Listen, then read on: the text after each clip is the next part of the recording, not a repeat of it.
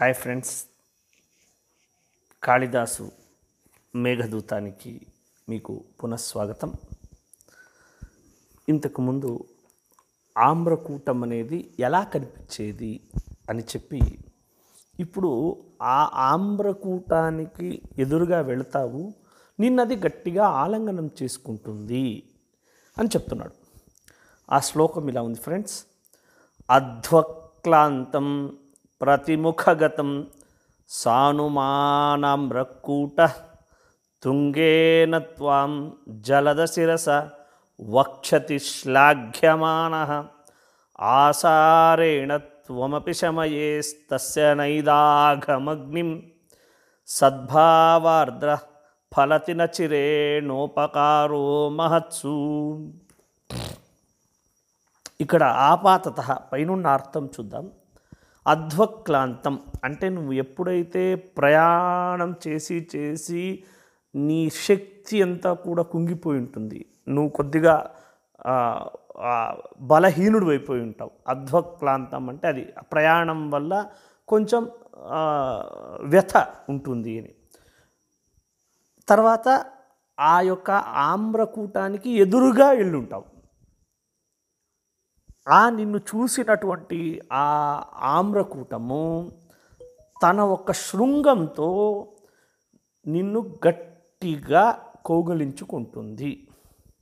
ఎలా? నిన్ను పొగుడుతూ తన తలతో గట్టిగా కౌగిలించుకుంటుంది. అంటే తన తలను నీ తలకు వాలుస్తుంది.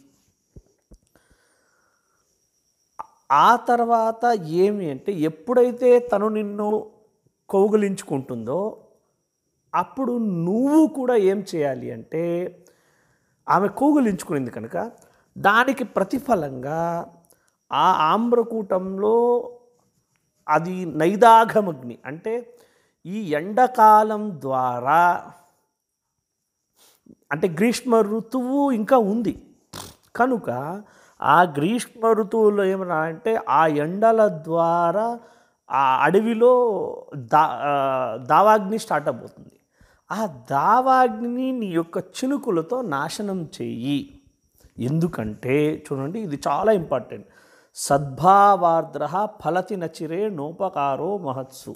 ఎప్పుడైతే నువ్వు మంచి మనస్సుతో నువ్వు వేరే వాళ్ళకి సహాయం చేస్తావో తప్పకుండా నీకు కూడా అది ఫలిస్తుంది. ఇద్దరికి. ఇప్పుడు ఆ ఒక పర్వతము మేఘాన్ని మంచి హృదయంతో కోగులించుకునింది కనుక ఈ యొక్క శమనం ఏముంది? అగ్ని శమనాన్ని అది చేసి పెడుతుంది. ఇది ఏం చేస్తుంది? చాలా దూరం నుంచి ప్రయాణించి వచ్చింది కనుక కొద్దిసేపు ఆపి తనతో మాట్లాడి తనకి మళ్ళీ రీబూస్టప్ ఇచ్చి పంపిస్తుంది. ఈ విధంగా ఇద్దరికీ కూడా అది అనుకూలం అని చెప్తున్నాడు. ఇక్కడ శృంగారార్థాన్ని తీసుకున్నామంటే అధ్వక్లాంతం అధ్వ అంటే అతి శ్రమతో చేసేటువంటి పని కనుక దాన్ని అధ్వా అంటారు.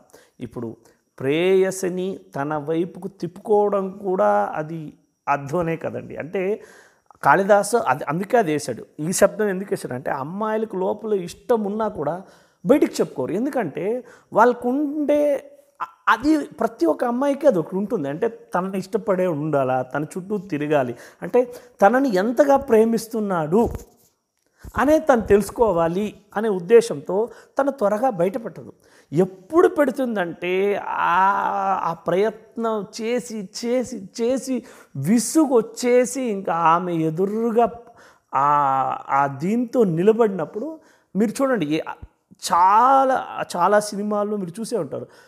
ప్రేమికులు మొట్టమొదటిసారి కలిసినప్పుడు ఏం చేస్తారంటే తలకు తల పెట్టుకుంటారు. ఇద్దరు తలని ఇట్లా ఆంచుకొని తర్వాత కౌగిలించుకుంటారు సో అట్లా ఆ ప్రియుడు అంటే ఆ మేఘం ఎంత హరసాహసం చేసి చేసి చేసి ఆ తర్వాత ఎట్లా ఆమ్రకూటం కౌగిలించుకుందో అట్లా అమ్మాయి చేసి ఆ అబ్బాయి చేసేటువంటి ప్రయాసాలు ఇవి అన్నీ చూసిన తర్వాత ఆ యొక్క అమ్మాయి తనని కోగులించుకుంటుంది.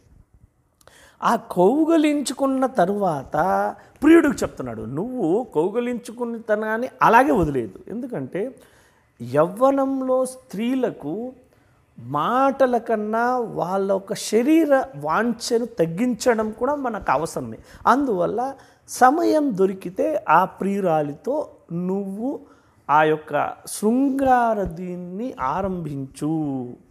ఆరంభించి వాళ్ళు ఉన్నటువంటి కామాగ్నిని ఇది చెయ్యి. ఎందుకంటే సద్భావార్థ ఫలతిన చిరే నోపకారో మహత్సు.